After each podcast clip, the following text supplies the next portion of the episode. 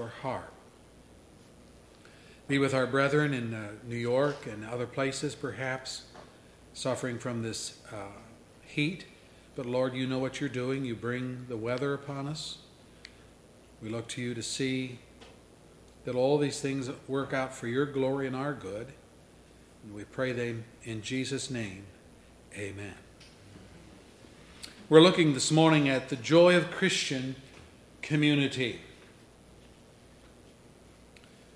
What I want to show first is that Paul had a great appreciation for the church at Corinth. Well, for any of, any of the local churches, but we're studying from 1 Corinthians 1.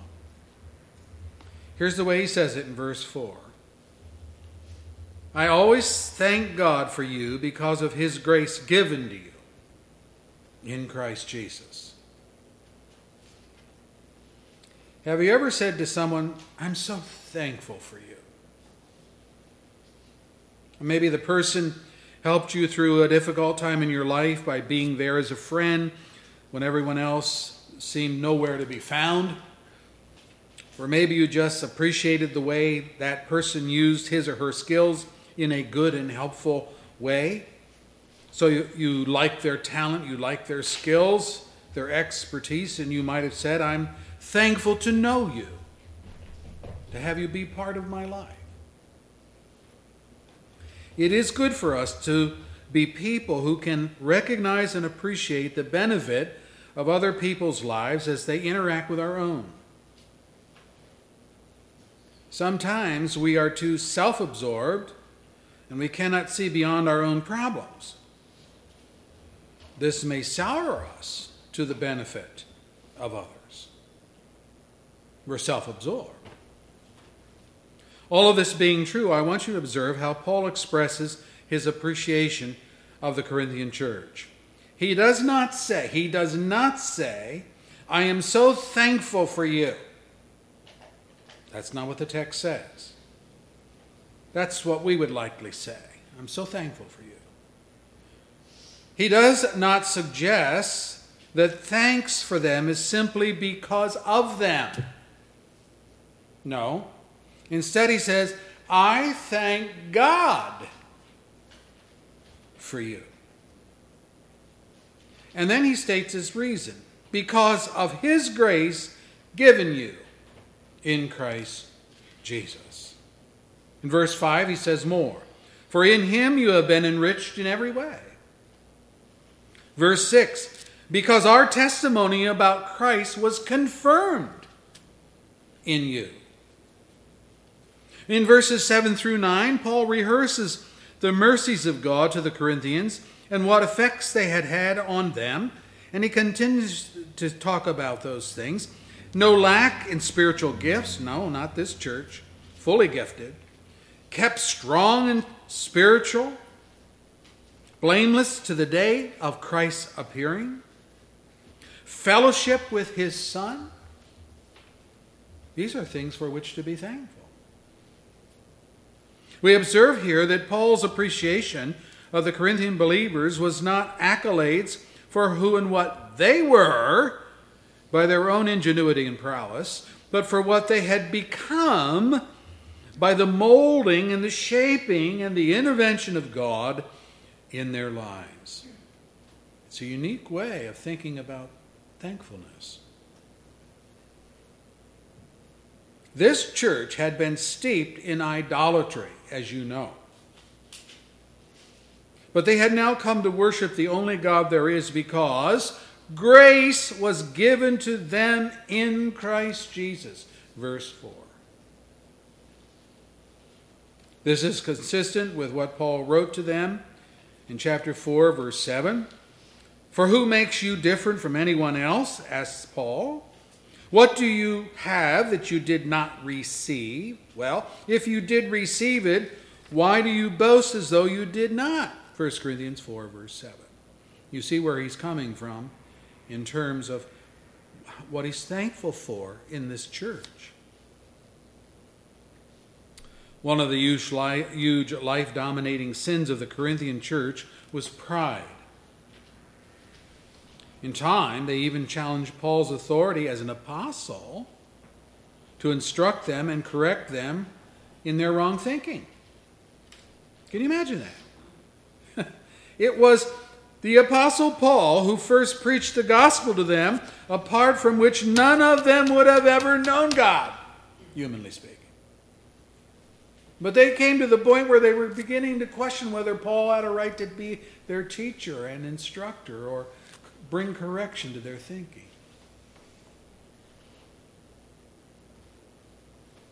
They would not have known God. Again, humanly speaking, were not for the ministry of the apostle. And that's my point now that the reason Paul was appreciative of the Corinthians was because God had invaded their lives with his grace.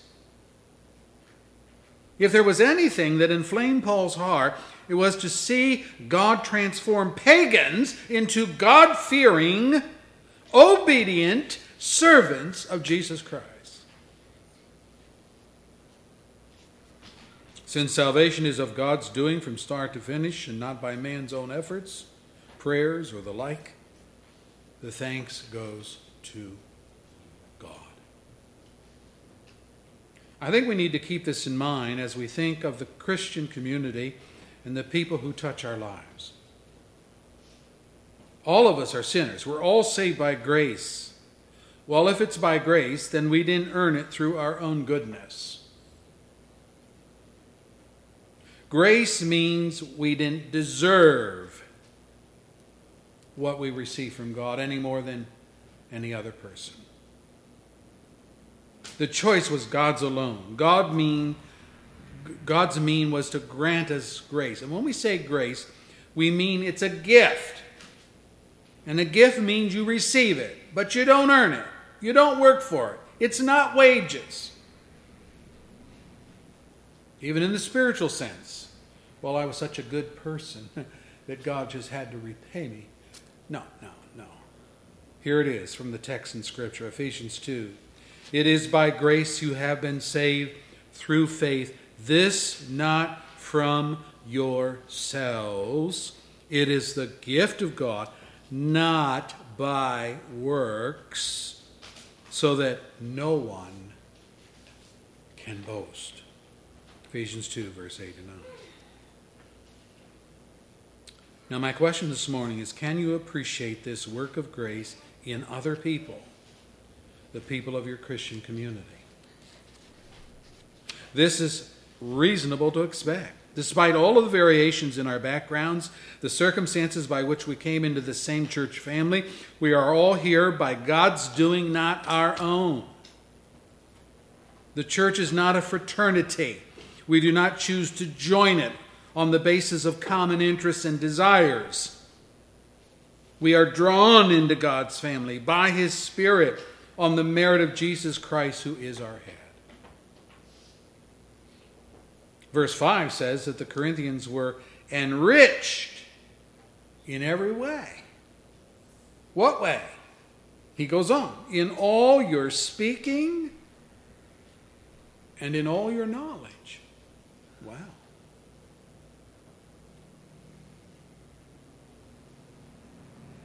If you look into chapter 2, you will discover God's analysis of the person devoid of his spirit. What does he say about that person? Verse 4 The man without the spirit does not accept the things that come from the Spirit of God, for they are foolishness to him, and he cannot understand them because they are spiritually discerned. In other words, you need the Holy Spirit to understand the things of the Spirit. By way of contrast, Paul says in chapter 2, verse 7 We speak of God's secret wisdom, a wisdom that has been hidden and that God destined for our glory before time began. Verse 10 But God has revealed it to us by His Spirit. So there's the source of our wisdom. There's the source of knowledge. Likewise, when we consider the speech,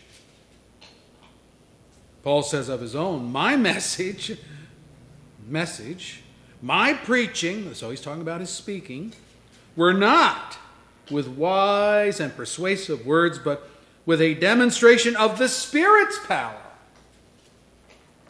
so that your faith might not rest on man's wisdom, but on God's power. 1 Corinthians 2, verse 4 and 5.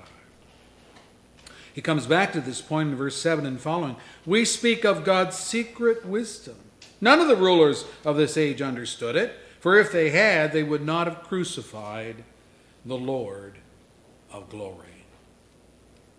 So, what I'm saying here is as to both knowledge and speech, what we know, what we say, God, through His Spirit, teaches us through His Word the truth about eternal things, and He enables us to reiterate them to others.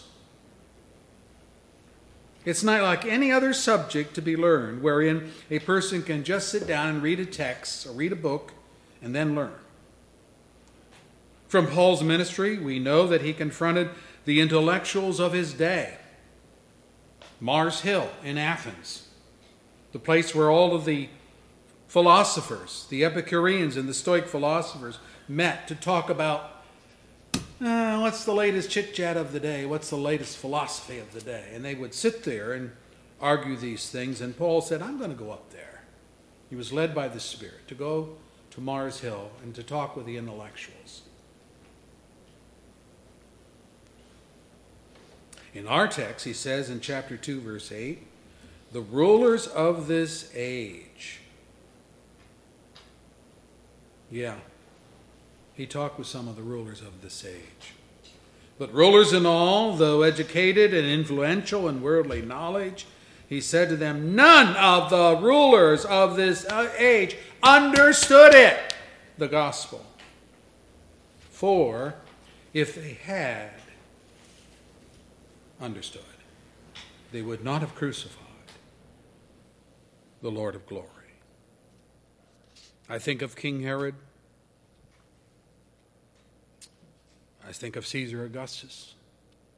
I think of Governor Pontius Pilate. I think even of the religious rulers Caiaphas, Annas, the high priests, the Pharisees, the scribes. Oh my.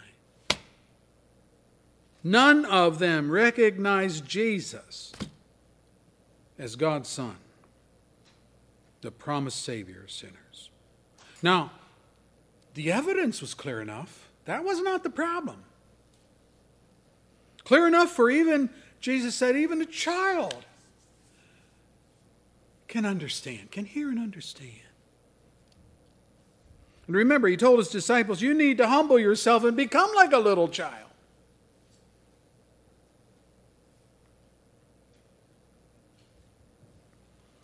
One of the signs, brethren, that God's grace has come into our lives is that we begin to understand the things of God with a knowledge that enriches our lives and changes our lives.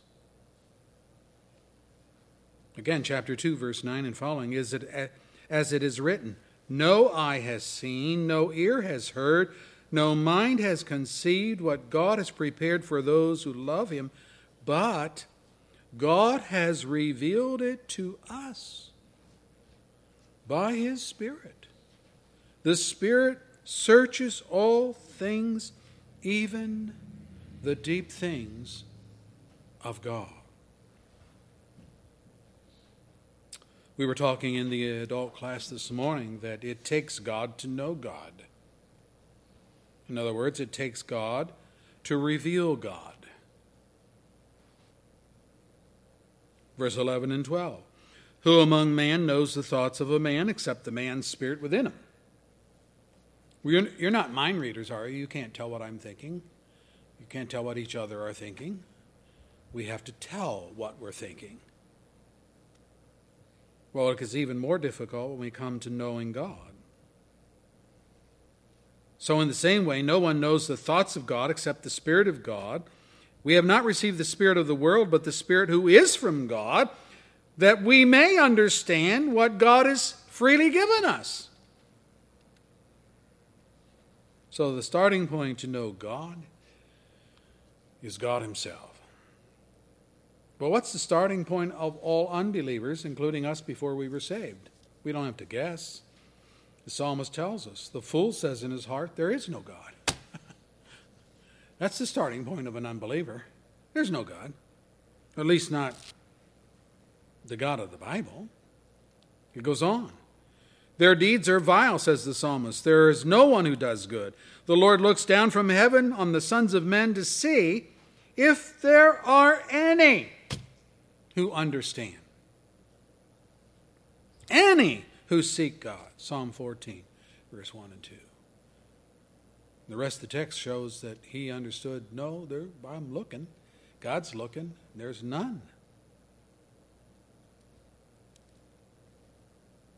None understand. And what about our speech? How has the grace of God changed what we say and how we say it? May I say that God's grace sanctifies, it mellows our speech. It makes us less critical, less abrasive, less judgmental, less vindictive, less accusatory, less know it all. Though admittedly, we are not as stupid concerning spiritual things as we once were.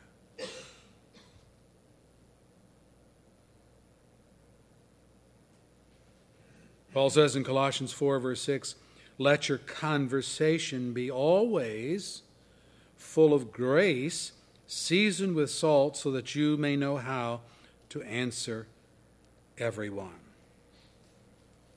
Well, what is he saying? He's saying gracious speech, gracious speech always tastes good. If you're gracious, it always comes across good. Or again, Peter says, For whoever would love life and see good days must keep his tongue from evil and his lips from deceitful speech.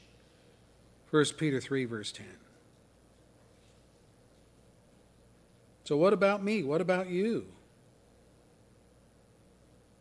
Have you noticed any difference in your speech since your professed faith in Christ? And I'm not talking about profanity or obscenities which most of us discarded early on in our Christianity because they were such obvious anti Christ, anti holiness ways of speaking.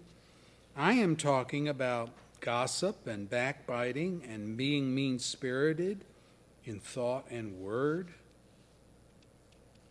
telling people off, or always trying to correct them because you have a higher insight or manipulate them because you know the right way to do things? I have people in my extended family that um, they have a right view on doing everything. You know what I'm talking about? People like that.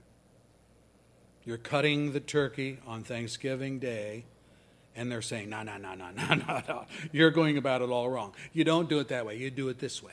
And they take the knife out of your hand and they say, you go this way, and then you cut that way. And, and it's that way in all of life. Everything, there's a right way to do something and a wrong way to do it. And oh, wonder of wonders, the right way to do things is always um, their way their way. That's just pride. And may I say that this is the test of your Christianity and mine. This is the proof of whether or not God's grace has touched our lives. We begin to realize the depth of our sin, the inadequacy of our self righteousness, and our need for God's saving grace. Humility begins to set in, preferring others over ourselves. We become teachable, pliable, open to instruction from our church leaders without envy and jealousy. I think, if anything, we're reluctant to let our opinion known. And we don't feel we have to correct everyone and make them conform to our view. Now, that doesn't mean that we never give our opinion or voice our concerns but it does mean that we speak the truth in love. And prior to such, prior to speaking, we examine our own motives to make sure we're not just trying to force our views on others or to squeeze out from under the conviction of biblical truth for ourselves. You know, you can get your way and lose the day. The Corinthian believers benefited by the grace of God. They became wise in the spiritual discernment and Christ like in their speech. Paul says so. And because of that, Paul was deeply appreciative because it was evidence that the Holy Spirit of God had really come into their lives and done something, had changed them. So that's the first thing. Secondly, Paul was appreciative of the Corinthian believers, verse 6, because our testimony about Christ was confirmed in you. Boy, is that ever important in our day. We got everybody saying that they love God, they love Jesus. That's my testimony. I'm a Christian. I've been a Christian since I was 20 years old. Paul is saying that the testimony of the Corinthians was confirmed. Confirmed. Anybody can say, I love God. I know God. I'm saved.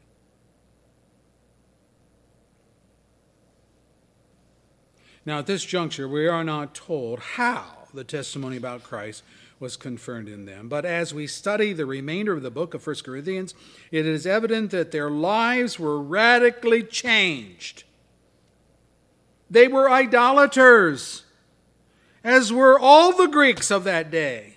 God to them consisted of the fabrication of their own thoughts. Well, I think, well, my God, does that sound familiar? My God would never send anybody to hell. Have you heard that one in our day?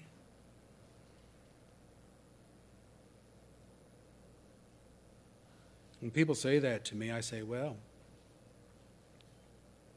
it's probably true, but your God is not the God of the Bible. Your God doesn't exist except in your imagination. Well, how can you say that to me? Who do you think you are? Oh, I'm nothing. But the Bible is God revealing Himself to us, God telling us about Himself. You can believe it or deny it, but it won't change the truth.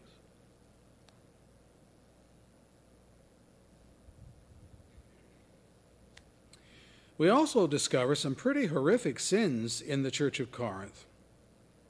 Think about this divisions, schisms, factions, chapter 1 through 3. Imbibing the philosophy of the age, chapter 2.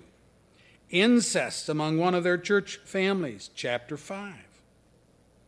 Sexual immorality, chapter 6. Also lawsuits against one another, chapter 6. Easy divorce, chapter 7. Oh, wow. I, am reading through the list, and you know what? Any one of these sins, any one of these sins could have brought this church down.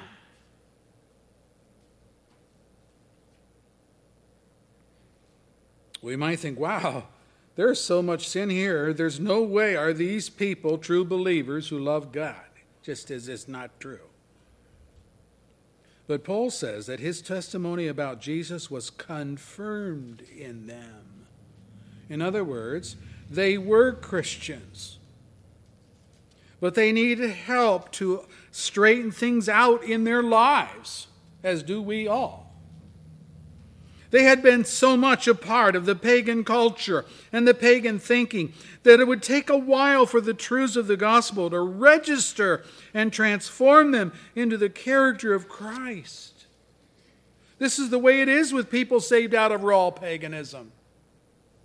You can go, oh, I'm so glad for my relatives. No, if your relatives live in America, they're living amidst raw paganism. That's our society. Oh, I know, it's whitewashed and colored over.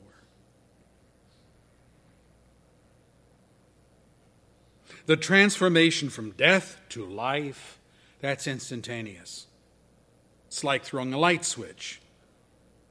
But for that new life or new light to transform thinking and speech and actions, it takes time. And it is the task of more mature believers to bear with such people and not expect a one year old in Christ to display the spiritual maturity of a believer who has been walking with the Lord for 30 years. Have we forgotten so quickly how many people had to put up with our immaturity and greed and bad temper and immoral actions and thoughts?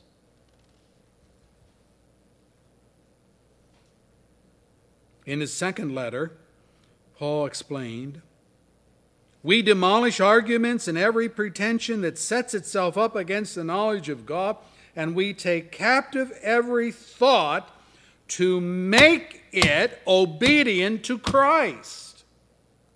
Wow. 2 Corinthians 10, verse 5. And in verse 7 of that chapter, he says, You're looking on the surface of things. Unfortunately, we do that a lot.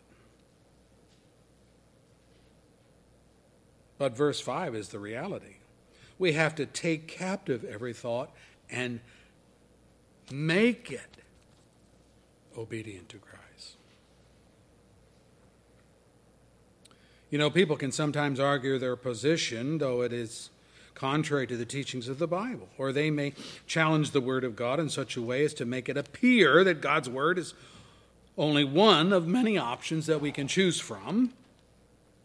But Paul says that we are not to tolerate that. Any well argued position that contradicts God is bogus. It is a false knowledge. It is born of pride. And our task is to make such thoughts obedient to Christ. What I want you to see is that we are to be hard on ourselves on ourselves in these assessments. We must adopt for ourselves as well as for others it's God's way or the highway. Even if it means we must change our minds and our direction, repentance must be there. People are oblivious to how much the culture shapes their thinking and viewpoints and orders their priorities. Do you know the world is never shy? It is never shy about espousing its views on morality, economics, healthcare, government, child rearing, what's just, what's unjust, what's right, what's wrong. Just listen to the news and the world will tell you what it is. So if you do not make your thoughts obedient to Christ, they won't be obedient to Christ. You'll be Christian in name only, a pagan in heart, with a religious veneer painted over. We need to start thinking as God would think, as Christ would have us think.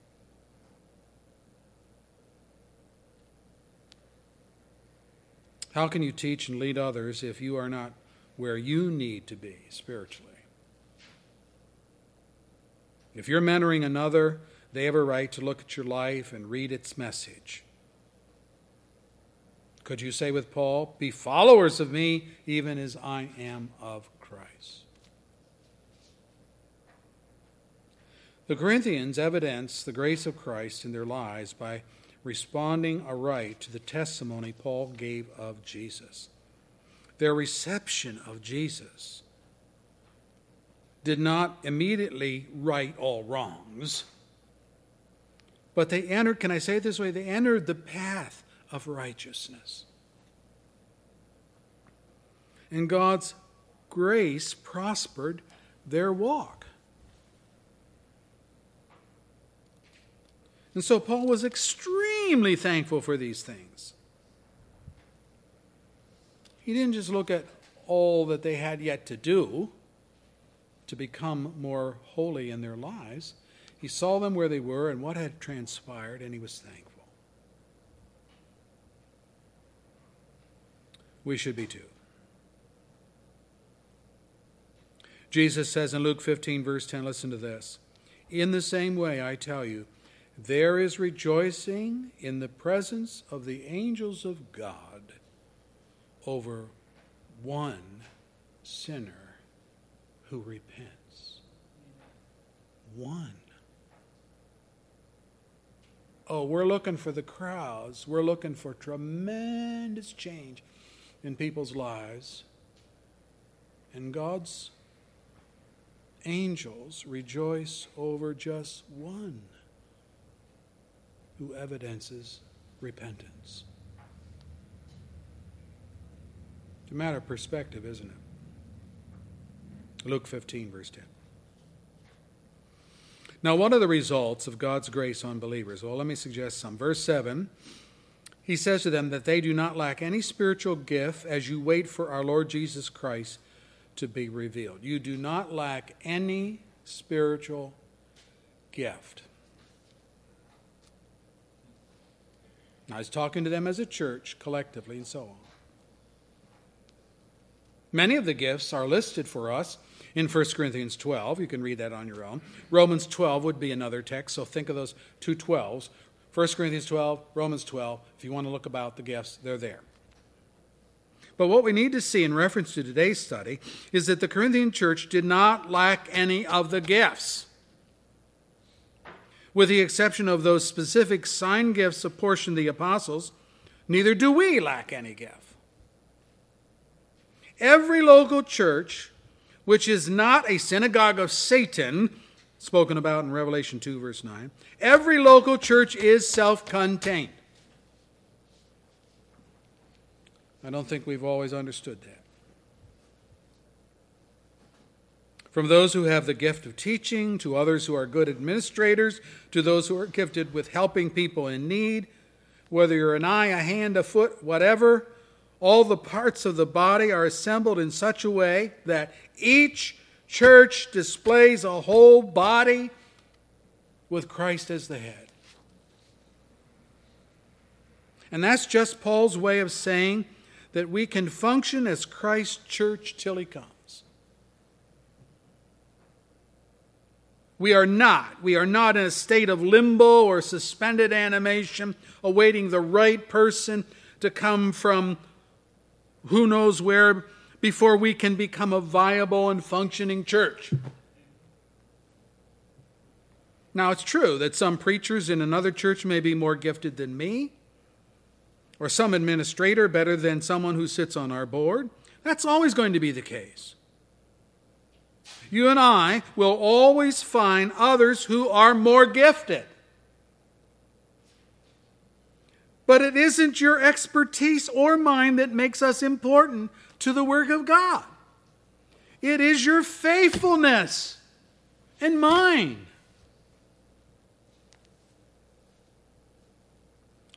I've been in Christian organizations, many of them through my career as a pastor. I've been in Christian organizations with very gifted people, but things were going nowhere because people were not faithful in the exercise of their gifts. They were sitting on their hands, so to speak.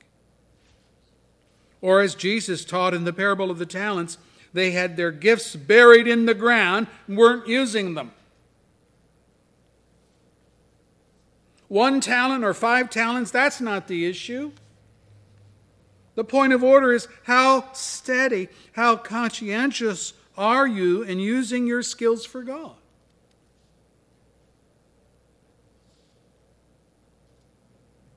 Brethren, we are a gifted church. Let us not be feeling sorry for ourselves because we do not garner the crowds. Let us not lament the fact that we have no gymnasium, we do not have a paved parking lot. I'm not saying give up these dreams. I think people of vision are needed to keep us focused on gospel outreach. The Corinthians lost nothing as a result of coming to Christ, nor have we. We have gained, we have not lost. You know how many churches with paid parking lots and gymnasiums are synagogues of Satan in this country?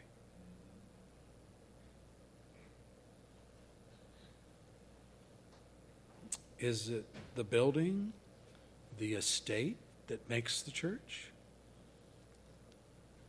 Or is the church the people of God?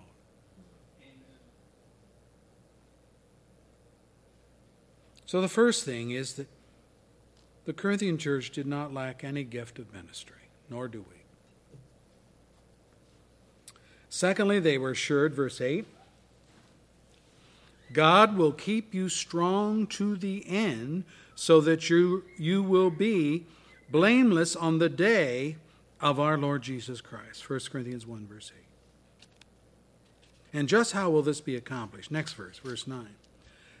God, who has called you into fellowship with his Son, Jesus Christ our Lord, that God is faithful. That's how we're going to make it. I want you to observe the parallelism here. Verse 7, we learn that the Corinthians did not lack any spiritual gifts as they awaited the return of Jesus Christ. They just needed to get busy and become faithful with what God had given them. Now, verse 8, Paul says that God will keep them strong on the day of Jesus Christ. How? Because God is faithful to those he has called into his family. So, God calls us to be faithful in our time in history, and he has pledged himself to be faithful to us he says, on the day of our Lord Jesus Christ. What is that day? Well, that day is Judgment Day. Paul said to the Roman church, Because of your stubbornness and your unrepentant heart, you are storing up wrath against yourself for the day of God's wrath, when his righteous judgment will be revealed. Romans 2 verse 5. Now, granted, that was a certain element in the church, Judaizers that were causing all kinds of problems and dissension in the church. But to this Corinthian church, he says in 2 Corinthians 5 and verse 10 For we must all appear before the judgment seat of Christ, that each one may receive what is due him for the things done while in the body, whether good or bad. Jesus taught in John 5, verse 22. Moreover, the Father judges no one, but he has entrusted all judgment to the Son. Oh. Think of this. The judge of Judgment Day is Jesus Christ. The one who had pledged himself to be faithful to his people on that day. Oh, wait a minute, think about this. The judge, this sounds like it's rigged. I have an actual in with the judge. Hmm, how'd that happen?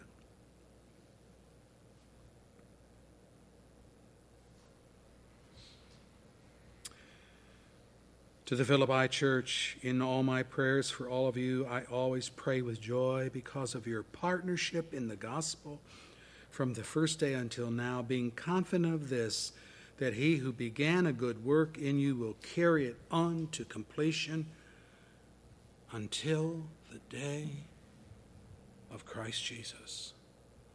Philippians 1, verse 4 through 6. That's not a statement of cooperative effort to be saved.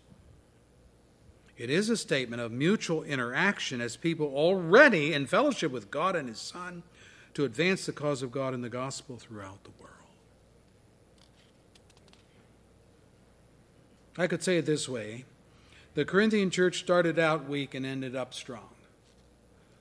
Praise God. in beginning, their many sins were a drag upon them. Their growth in grace was halting, slow but it was steady. Here a little, there a little. The Holy Spirit weaned them off the sins that enslaved them and set their feet more solidly on the rock, who is Jesus Christ.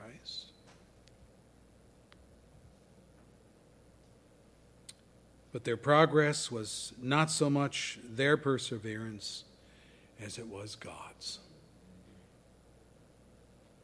It's what God said to the Thessalonians. May God Himself, or Paul wrote, May God Himself, the God of peace, sanctify you through through and through. May your whole spirit, soul, body be kept blameless in the coming of our Lord Jesus Christ. The one who calls you is faithful, and He will do it.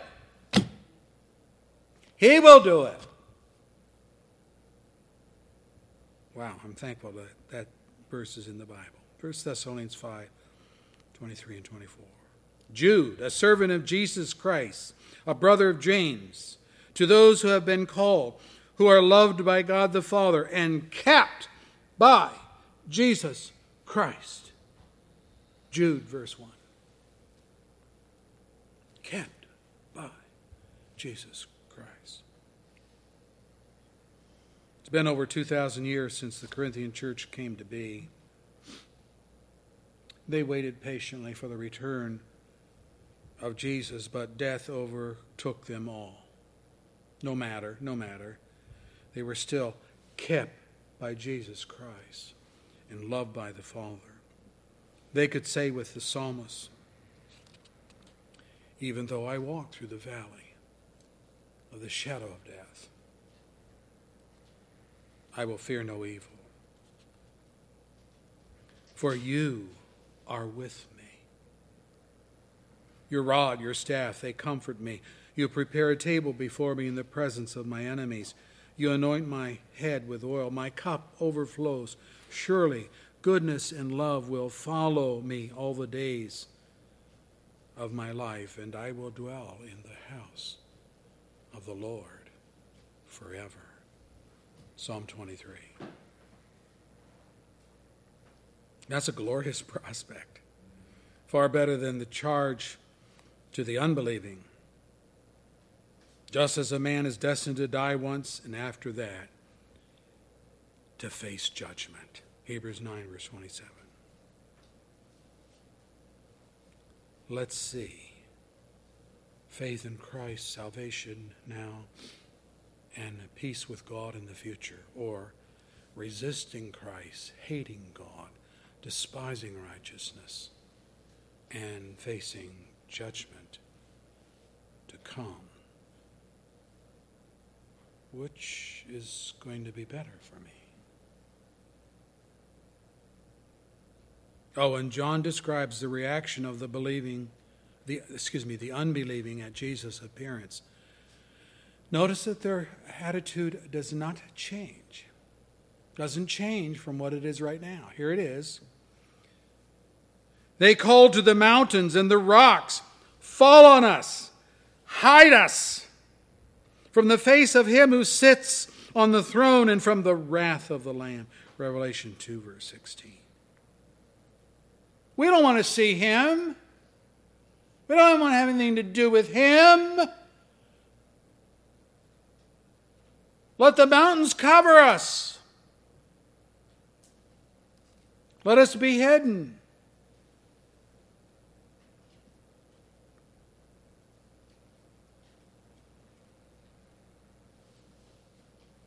There's nobody in hell that didn't want to be there.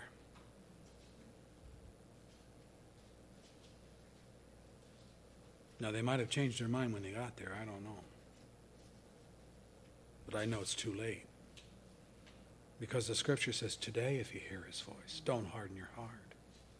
Don't be like those stubborn, stiff necked Israelites in the wilderness experience, of whom the scripture says they all perished in the desert.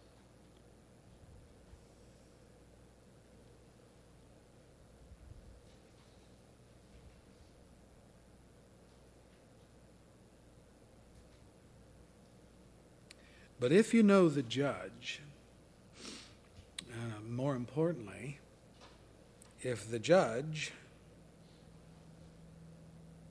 is the one who took your guilt upon himself, if the judge is the one who paid the full penalty of the law against your sin, then the principle of double jeopardy kicks in, and we are told, For God did not appoint us to suffer wrath, but to receive salvation through our Lord Jesus Christ. 1 Thessalonians 5, verse 9. Or John writes it this way This is love. This is love. Not that we loved God, but that He loved us and sent His Son as an atoning sacrifice for our sins. Dear friends, since God so loved us, we ought also to love one another.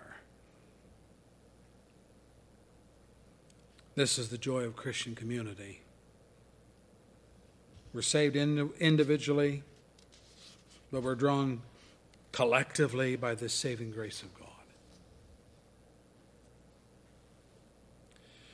Now, our church, our little church, our history as a church, is never going to make it into the annals of Holy Scripture like that of the Corinthian brethren. But I hope our legacy will be as spiritually beneficial to the people of our generation, to our children, to our grandchildren. In all likelihood, we will not be here when Jesus comes in all of his glory, but if we have been strong in the Lord and faithful, our testimony will be here.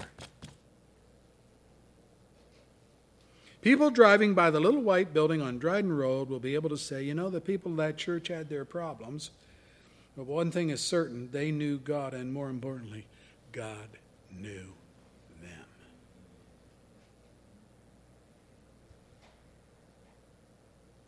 This is no small thing in a day and age when churches are leaving the faith and opting for a feel good gospel, which is no good news at all.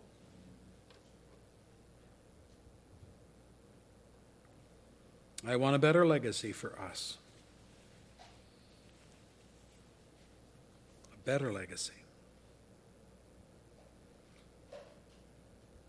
Such a legacy does not come automatically, it comes from hard work on our part, faithfulness in the small things, consistency and dedication without becoming weary in doing good. What a joy to be able to work together for the glory of the one who gave of himself that we might become his children. And this society is not exclusive. It's for all who call upon the Lord and will be saved.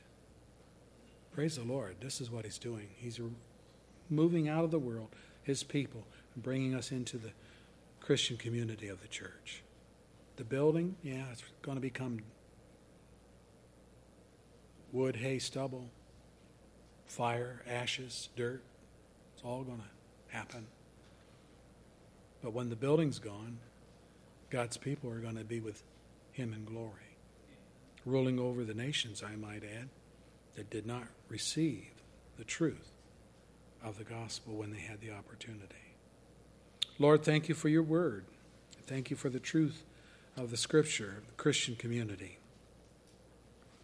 Help us to be thankful. Whatever we are in terms of uh, being a church, yes, we're small, Yes, we sometimes struggle with the various problems that come into our families. We're not sinless, we're sinful. We're constantly in need of prayer for forgiveness, constantly need to repent, change our ways. But Lord, we have the Spirit by which we can change, and that's a great plus. There are many churches in our community today that are well gifted in other areas. They have nice buildings, gymnasiums, paved lots, this club, that club. But the Spirit isn't there. God's Spirit isn't there. The truth of the preached word is not there. Lord, keep us faithful. If we have to be small all our life and yet die faithful, that's a plus. I pray that you will help us to see that. And that doesn't mean we will not pray to become larger, stronger, better, with greater outreach and missions and, lo- and the like. We need that as well. But as we've been studying this morning, as you did with the Corinthian church, so you must do with us. You have to do it in and through us. I pray, Lord, that you will. In Jesus' name, amen. Our closing hymn is 284 in the Brown Hymnal. Now, this is our Communion Sunday, so we'll take a short break after we sing this hymn. And then uh, when you hear the music being played, come back in and we'll celebrate the Lord's table together. You don't have to be a believer uh, of, I mean, uh, you don't have to be a member of another church or whatever, or a member of this church to be part of the communion service, but you do have to be a believer in Christ. Uh, we are warned in Scripture not to even eat or drink of the table unless we know the Lord. And if we do that, we're eating and drinking judgment on ourselves. So let's stand together and sing. They'll know we are Christians by what? Our love. Our love.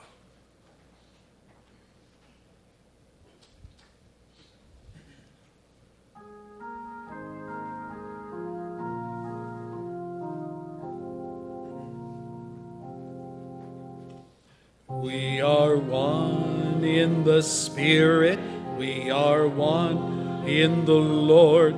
We are one in the Spirit, we are one in the Lord, and we pray that all Trinity may one day be restored, and they'll know we are Christians by our love, by our love, yes, they'll know. Christians